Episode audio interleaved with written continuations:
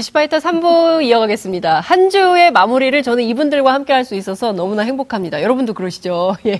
한 주간의 뜨거운 이슈들을 촌철살인으로 깔끔하게 정리해 주시는 분들입니다. 막강 한파도 울고 갈 여의도의 뜨거운 언니들 히잡에 소개하겠습니다. 야사, 야당 언니 진수희 전 의원님 나오셨습니다. 네, 안녕하세요. 어서 오십시오. 오늘 너무 예쁘세요. 네, 네, 제가 아니 막막 이렇게 강요하는 것 같아 시청자들한테. 아니 아니요 아니요 아니 아니 강요해도 좋아요. 네, 아니 진짜 아름답지 않으십니까, 아, 여러분? 네. 네. 아니 그리고 체구가 굉장히 작으셔가지고 뭘 입으셔도 단아하세요. 네, 아. 단아하시고 이쁘세요. 감사합니다. 의원님 사사시죠? 아니에요. 아니 나이 살이 있는데. 어, 사이즈까지. 사이즈까지 얘기하면 안 되고. 네. 여당 쪽 언니 최민희 청와대 정책기획위원님 나오셨습니다. 어서 오십시오. 안녕하세요. 아유, 반갑습니다. 예. 아니, 그러니까 나도 예쁘다 그래. 그러니까 너무 되게 날씬하게 보이세요, 의원님, 진짜. 그쵸? 아, 제가 지금 화면 보시는 분들. 살이 조금 빠졌습니다. 편찮으셨다고 들었어요. 네, 네. 그러니까요. 그래서 얼굴 동병상련. 네, 우리 아프지 말아요. 여성들. 아, 네, 저는 안 아프고. 양화, 열심히 일하는. 양화대교 예. 노래 들어야 될 것 같아요. 양화. 어, 우리 초등학교 4학년 딸이 좋아하는 노래. 정말 그 금요일이 되면 엄마들, 특히 일하는 여성들이 좀 뭐 남성들도 마찬가지겠지만 조금 이렇게 여유로운 마음이 되잖아요. 그래도 토요일, 일요일 쉴 수 있으니까 여유로운 마음으로 한 주를 쌈박하게 저희가 정리해 드리도록 하겠습니다. 근데 이슈는 굉장히 어둡습니다.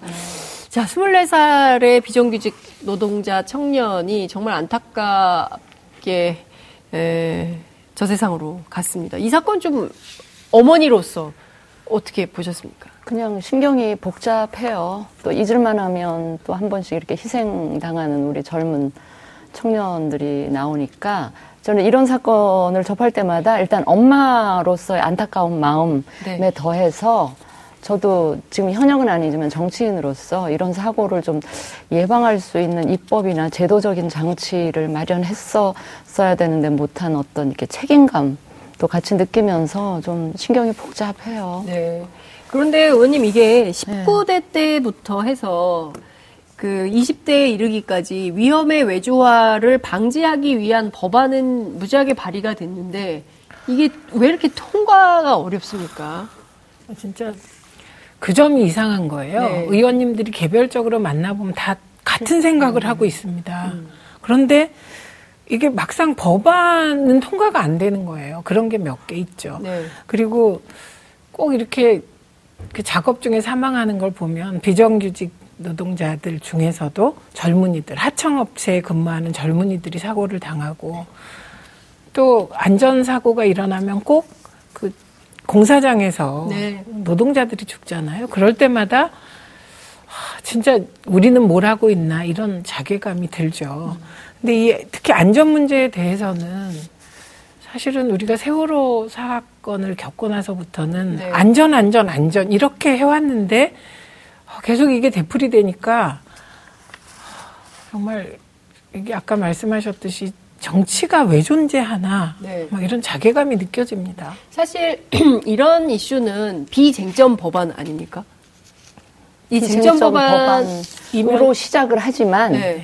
결정적인 시점에 가면 그게 또 쟁점이 이런저런 예. 예기치 않았던 쟁점 사항이 막 등장하면서 네. 어 쟁점으로 되어버리는 그러다 보니까 법 처리가 잘 안 되는. 네. 근데 이제 기본적으로 이 희생자들 몇몇을 이렇게 보면 기본적으로 이제 고용 절벽의 상태 너무나 힘들어다 보니까 네. 결국은 하청업체로 가게 되고 뭐 이런 상황이 벌어지는데 네.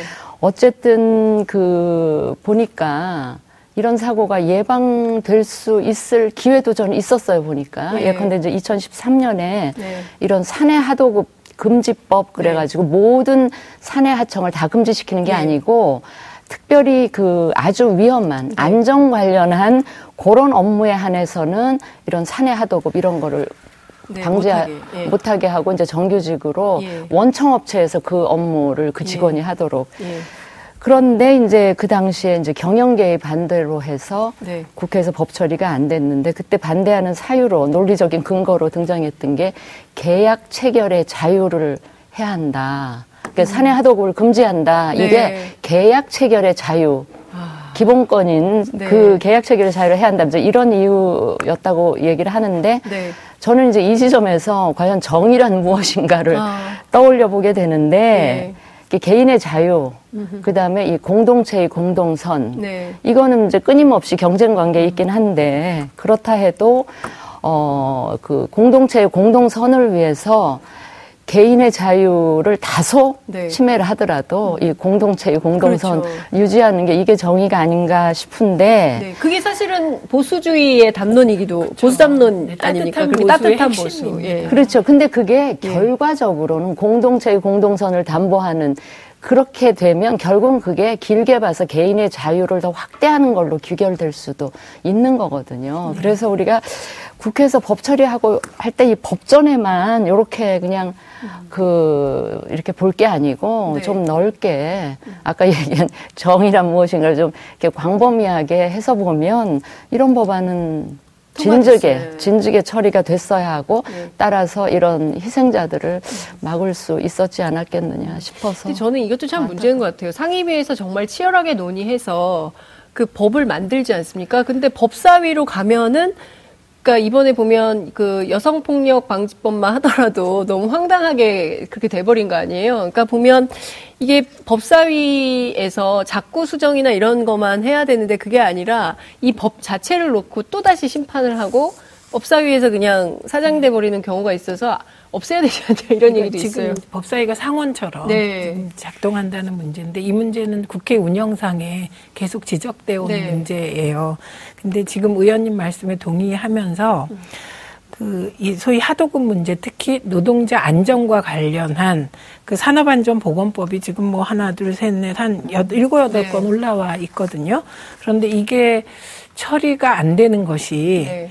저는 뭔가 큰 틀의 패러다임의 전환이 필요할 것 같습니다. 음. 왜냐하면 제가 여기 오기 전에 국가 부도의 날 영화를 보고 왔어요. 예, 그렇죠. 예. 근데 거기 보면 IMF의 조건 중에 마지막에 노동의 유연성이 네, 들어가요. 맞아요. 예. 그리고 그걸 이제 설명하고 대화하는 과정에서 뭐 해고의 자유냐, 네. 비정규직의 도입이냐, 뭐 그런 게 있거든요. 그러니까 그때 이제 도입된 거고 신자유주의 세계화라는 게 필연적으로 비정규직을 양산할 수밖에 없기 때문에 물론 IMF가 급격히 네. 이제 뭐 속도 조절이 안 된 문제를 더하긴 했죠. 네. 그런데 어 이렇게 계속해서 그러니까 이, 이런 어떤 사회의 공동선을 해칠 정도의 사안들이 계속 생기는 거잖아요. 네. 구역 스크린도 뭐 뿐만 아니라 계속 생기고 있을 때는 뭔가 특정 영역에서 안전 영역과 네. 관련하여서는 뭔가 여야가 통큰 합의를 하고 네. 거기에 경영계가 합의를 하는 방식으로라도 네.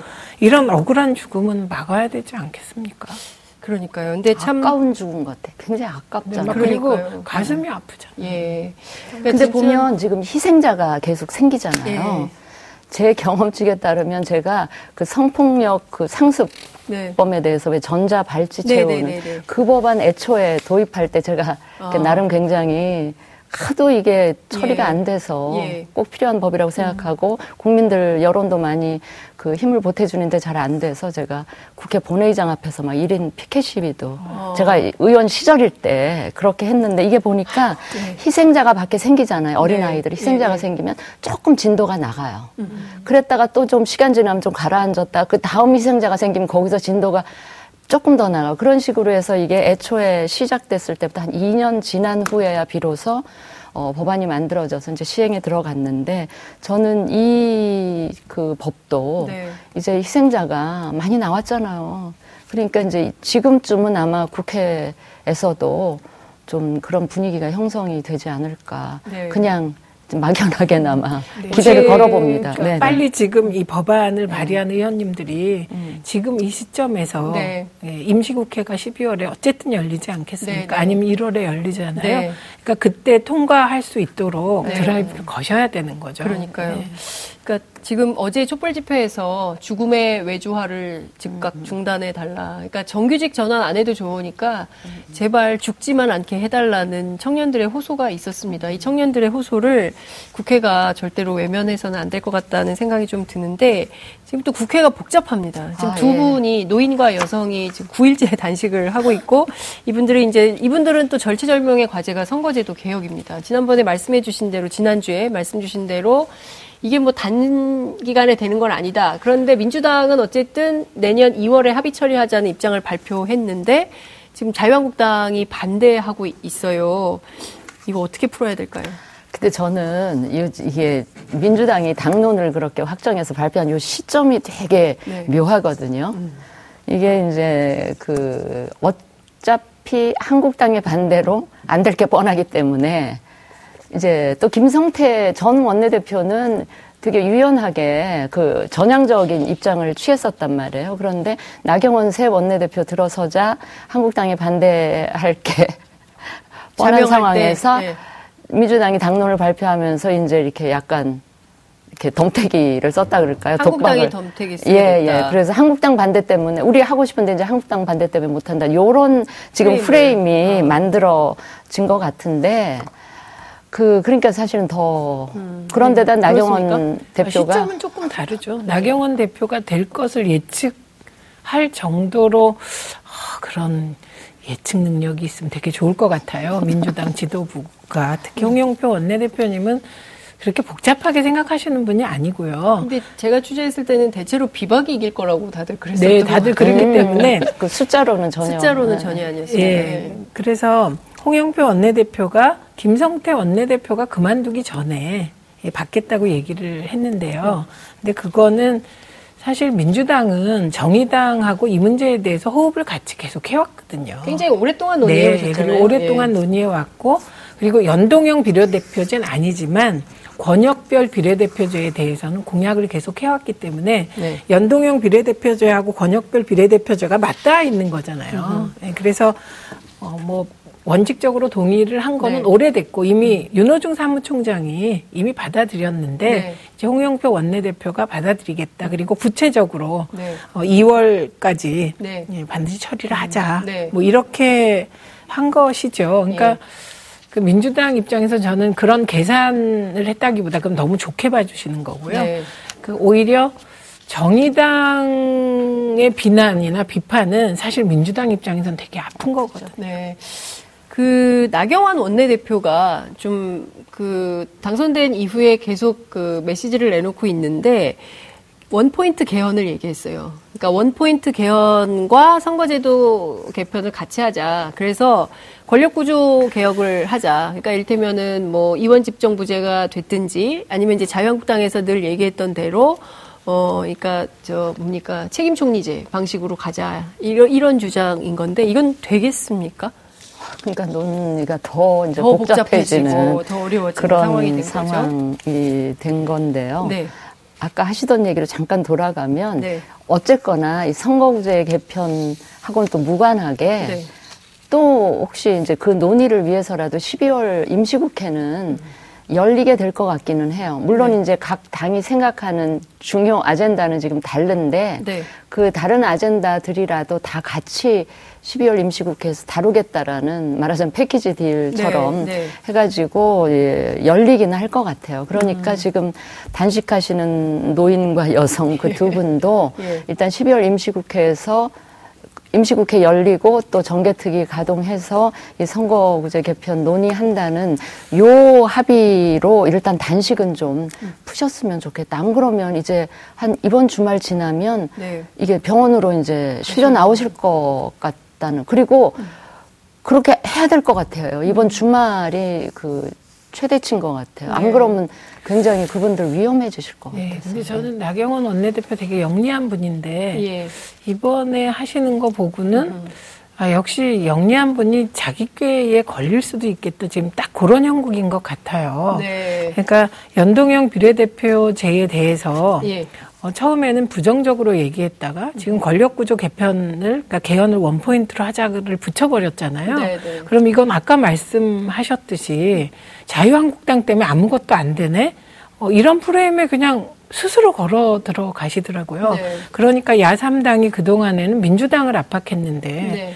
그러니까 민주당에서 받겠다. 그리고 네. 나경원 대표 만나서 설득하겠다. 이렇게 나오니까 네. 결국은 화살이 다 자유한국당으로 가는 거를 자꾸 자초하시는 것 같아요. 네. 그래서 이게 그렇잖아도 연동형 비례대표제 자체 논의도 복잡한데 네. 거기에 개헌 중에 가장 복잡한 게 권력구조 개편이잖아요. 개편이죠. 그것 때문에 사실은 봄에 네. 그렇게 논쟁이 예. 있었던 거 아니에요? 그런데 그거를 갖다 붙인다는 건 결국은 본인은 진짜 권력구조 개편과 같이 가야 된다는 원론적 얘기겠지만 네. 객관적으로는 한, 자유한국당은 뜻이 없구나 음. 이런 쪽으로 걸어 그래서 들어가신 핑계를. 하나 더 얹었다. 네. 뭐 네. 이렇게. 그렇게 되겠죠. 자, 지금 속보가 들어와 있는데요. 여야가 오는 17일, 다음 주 월요일인 것 같습니다. 17일에 임시국회를 소집하기로 아, 합의했다는 아, 네. 소식이 좀 들어와 있습니다. 아, 잘했어요. 안건은 추후에 논의하기로 했어요. 일단 이제 열어놓고 일정만 정하고 안건은 그 추후에 논의하기로 했는데요. 그럼 또 자, 개점 휴업 상태가 될 수도. 네. 예. 그러면 안 되지 않을까요? 뭐라도 하셔야 아, 되지 최소한 않을까요? 지금 산업안전. 산업안전법, 사- 산업안 완전 띠띠뽀. 찌찌뽕. 산업안전, 산업안전보건법. 요것만이라도 통과시켰으면 좋겠습니다. 네, 그러니까요. 이거라도 통과시켜야 여론의 문매에서 좀 국회가 자유로워질 수 있지 않을까라는 생각이 좀 들기도 하는데, 과연 그분들이 그렇게 하시겠죠? 그렇게 했으면 좋겠다. 17일로 정했고, 네. 어, 지금은 모든 국민들이 국회를 이렇게 들여다보고 있잖아요. 네. 그러니까, 음, 뭔가 통큰 일괄 타결을 예. 음. 하지 않을까요? 그래서 일괄 타결할 수 있는 게, 저는 뭐 고용 세습 의혹 관련한 국정조사하고, 네. 어, 민생 관련 네. 입법하고, 예. 뭐 이런 거는 일괄 타결할 수 있을 것 같습니다. 글쎄 네. 안열 수는 없을 거예요. 예. 아마 예, 예. 두, 그 양당의 이해관계가 지금 네. 그 맞기 때문에 예. 양당의 이해관계가. 이해관계가 이제 국회를 열어야 된다는 이해관계가 예, 예, 이제 예. 맞으니까. 네, 네, 네. 예, 한국당은 이제 그 고용세습 그 네, 국정조사, 국정조사 하려고 그러고. 민주당은 이제 유치원 3법 법 포함해서. 뭐, 예, 예. 그 원하는 법들이 있기 때문에. 예, 네. 그렇군요. 예. 어찌됐든 다른 건 몰라도 유치원 3법하고 그리고 또 고용세습 국조는 이미 김성태 원내대표 때 약속했던 네. 바이기도 하기 때문에 원래 하려고 했던 것들은 좀 하면서 진도를 나가는 게 좋겠다라는 말씀을 좀 드리겠습니다. 근데 선거구제 개편에서 한 말씀만 네, 선거제도 개편. 그, 어, 첨언을 하면 저는 이 선거구제 개편에 관해서는 그냥 물론 이제 국회에서 이- 그 제도 개선을 하기 위한 입법 처리를 네. 해야 되지만 네. 그렇다고 해서 정당들끼리만 모여서 얘기해서 결론 낼 건 저는 아니라고 생각을 하고요. 네. 이거는 이제 국민들의 의사를 직접적으로 나는 좀 묻는 절차나 과정 그렇다고 이제 국민 투표를 하자는 이야기는 아, 아니고요. 예.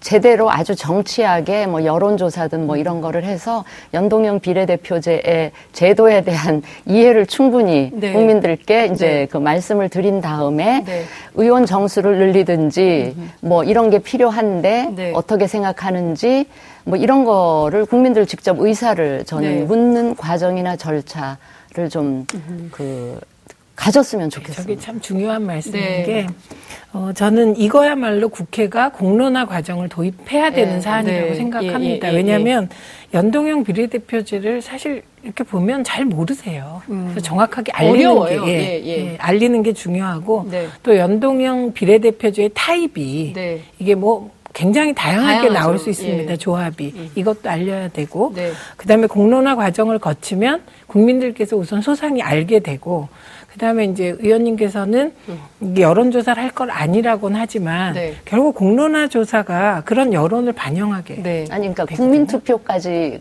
가면 너무 거창해지니까 예, 예. 예. 최소한의 어떤 공론 조사라도 공론조사라도 해서, 해서 예, 예. 아니면은 뭐 지난번에 원전 때처럼 수구의 민주주의를 좀 도입해서 음. 많은 사람들이 참여해서 토론할 수 있게 TBS 주최로 끝장 토론을 한번 아, 하든지 뭐, 예. 전문가들이 전부 나와서 근데 왜냐하면 제 주변에서 그쪽 전문가들 중에도 상당한 분들이 네. 비례대표가 지금보다는 어쨌든 늘어나게 돼. 되는 건데 비례대표는 그냥 정당들이 알아서 뽑는 거 아니냐. 네. 근데 그 비례는 또 어떤 전문성이 있는 사람들로 뽑을 거냐 뭐 어. 이, 런 얘기도 하더라고요. 예. 그래서 이 우리 국회의원이고 대통령이고 우리 국민들은 자기 손으로 직접 뽑고, 뽑고 싶어. 하잖아요. 네. 그래서 이 비례대표 늘리는 거에 대해서 거부감을 가진 분들도 상당히 또 계시더라고요. 그래서 네. 이런저런 저간의 네. 상황을 참고해서 이건 정치인들끼리 앉아서 결정할 사안은 아니다. 아니다. 네, 이렇게 알겠습니다. 말씀드립니다. 굉장히 네. 중요한 여러 가지 갈래들이 있는 것 같아요. 정당 명부식, 비례대표제, 독일식처럼. 근데 거긴 내각제고, 우린 또 대통령 중심제고, 그리고 또 선거구제도 중대선거구제로 할 거냐, 소선거구제로 하냐. 중선거구제로 하면 또 돈 있는 사람들만 더 되고, 그리고 또 뭐 3%만 얻어도 국회의원 당선되면 이게 뭐 대표성이 있는 거냐. 그러니까 굉장히 수많은 논의들이 착종돼 있기 때문에 이거를 한꺼번에 풀기 어려워서 이렇게 이 넘버링해서 과제별로 좀 나눠서 우리 국민들이 자 정말 합리적으로 대안을 찾아가는 노력을 해봐야 된다라는 말씀 주신 걸로 정리하겠습니다. 아까 저희가 잠깐 얘기했는데요. 그 여성 3인이 하는 굉장히 특이한 코너 없어요. 다른 아? 방송국에 이렇게 여자 셋이 하는 데를 제가 거의 못 봤거든요. 우선 그러네. 사회자가 여성인 네, 경우가 거의 드물어요. 없어요. 거의 없어요. 독보적이세요. 네. 아니 YTN은 좀 있습니다. 근데 그 YTN은 주로 앵커들이 하지 않나요? 아나운서들이. 예, 아나운서고 예, 예, 이렇게 예. 예, 중견 언론인 여성이 하는 건 전 하나 같은데요. 네. 아니 또 있을 거예요. 어쨌든 그 여성끼리 이제 여성 얘기를 좀 해봐야 되는데 네. 자유한국당 보수정당인데 저는 그래도 한 명은 있었겠지 했는데 처음이에요. 네, 처음이에요. 보수 정당에서 여성 원내대표 민주당은 그래도 있지 않았습니까? 민주당 있었죠. 예, 여성 원내대표, 여성 대표도 있었고 예. 바른미래당도 여성 대표가 있었지 않습니까? 네, 이해는 아, 이해운 바른 대- 정당 때. 예. 이해운 대표. 이해운 대표가 예, 예. 바른 정당일 예, 때. 예, 예. 그러니까 어쨌든 여성 뭐 그러니까 생물학적 여성만 강조하냐 이런 비판이 있을 수는 있지만 그래도 어쨌든 여성이 어 보수 정당의 원내 사령탑이 됐다는 것은 평가할 만한데 네. 지금 나오고 있는 여러 가지 얘기들을 종합해 보면 그분의 리더십이나 이런 것들에 대해서 여러 가지 평가가 또 나오는 것 같습니다. 어떻게 보세요, 진수 의원님? 제가 겪은 나경원 의원. 새 원내대표는 예, 예, 아까도 말씀하셨지만 굉장히 영리한 정치인이에요. 아. 그리고 그 일 욕심이 많기 때문에 공부도 굉장히 열심히 하세요. 그러니까 부지런하고 성실한 면도 분명히 있고 그런데 제가 약간 우스개 섞어서 표현을 하자면 그 외모가 출중하잖아요. 예. 실력이 있는데 그 실력이 외모에 이렇게 가려지는 아. 어, 그런 측면이 있어서 제가 이제 그 얘기도 본인한테도 하고는 했는데 네. 어쨌든 영리한 정치인이고 네. 지금 한국 당에서는 지도부 중에 지금 비대위원장도 외부에서 그냥 오신 분이지 당내 구성원들이 선출한 지도부는 아니잖아요. 그렇습니다. 그러니까 당내 선출을 통한 유일한 네. 그 대표성을 가진 분이기 때문에 네. 그 결정 권한, 파워는 일단 굉장히 크다고 보고요.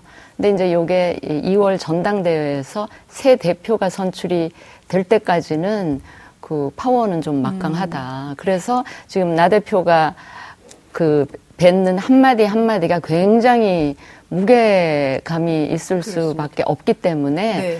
상당히 긴장된 상태에서 조심하면서 한마디, 한 말씀 한 말씀씩 하셔야 될 것 같은데, 이제 선거구제 관련해서는 첫날 너무 솔직하고 정직하게 예. 국민들이 반대함으로 네. 뭐 한국당은 좀 이제 반대한다는 네, 의사를 예, 내비치면서 예, 이제 예. 독박을 쓰는 상황이 되다 보니까 이제 뒤늦게 음. 원포인트 개헌을 막 들고 나오는데 이게 조금 더 많이 꼬여가는 네. 느낌을 예. 줍니다. 지금 박지원 민주평화당 의원이 도로 침박당이 됐다. 그리고 비박계하고는 결별할 수밖에 없을 거다. 그래서 지금 뭐 자유한국당의 비박계와 또 바른미래당의 뭐 합쳐질 가능성 뭐 이런 얘기도 하고 그러는데 저는- 말씀 나온 길에 간략하게 예, 예. 가- 예. 설명하게. 네. 저는 동의하지 않아요. 박지원 의원 입장에서는 약간의 이간계를 쓰는 것 같고요. 아 박지원의 이간계다. 네네네. 왜냐하면 지금 저기 나경원 원내대표가 받은 그 60 몇 표가 예. 지금 한국당의 구성상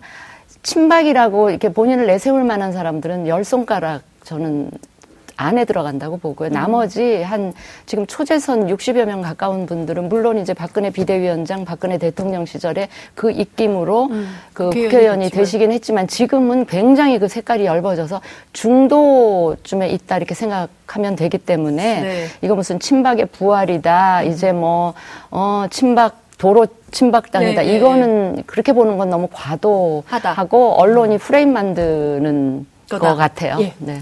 저는 나경원 의원이 대표로 당선된 건 네. 보수 정치인들의 안전한 선택이라고 생각합니다. 그러니까 이게 뇌를 조사해 보면 네. 보수적인 사람들은 공포와 불안에 반응한다고 합니다. 그러니까 어떤 공포냐?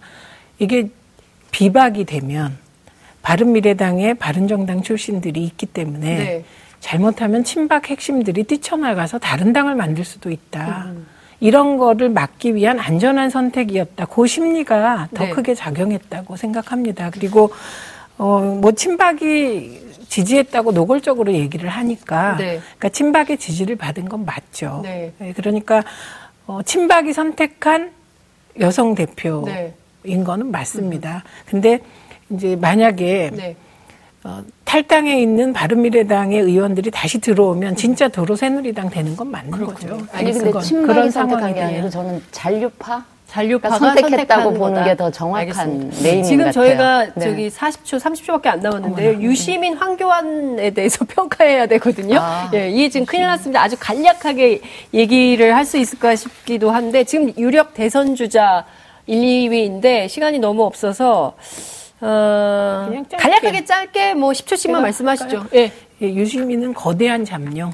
거대한 잠룡. 네. 황교안은 황교안은 반기문 two. 끝. 반기문 two 끝. 진수희 의원님. 아니 유시민은 황교안 전 총리는 네. 본인이 하고 싶어 하고요. 네. 유시민 전 장관은 본인이 전혀 예. 얘기하지 않고 시키고 정두원. 의원이 계속 부추기는 거다. 부추기는 거예요. 알겠습니다. 뭐 거기까지만 얘기하고 다음에 또 기회 예. 있으면 말씀. 다음 주에 계속 얘기 듣겠습니다. 오늘 말씀 여기까지 듣겠습니다. 네. 감사합니다.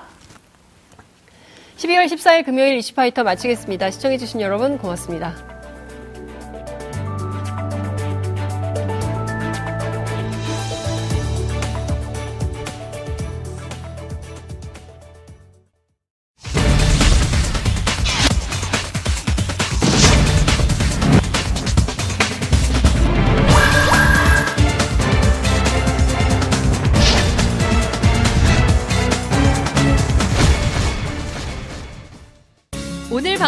좋았나요? 방송에 대한 응원 이렇게 표현해주세요. 다운로드하기, 댓글 달기, 구독하기, 하트 주기. 더 좋은 방송을 위해 응원해주세요. 다운로드하기, 댓글 달기, 구독하기, 하트 주기. 기억하셨죠?